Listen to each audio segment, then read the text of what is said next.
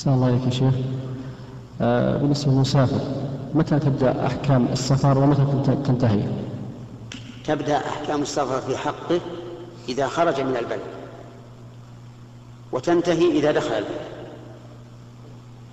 يعني فمثل هنا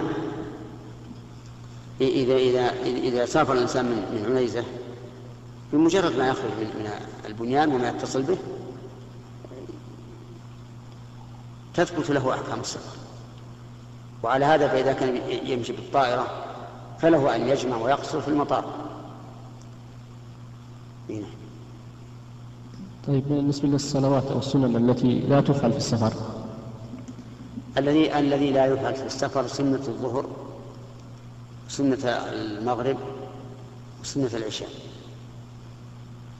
وما عدا ذلك فكل النوافل تصلى في السفر.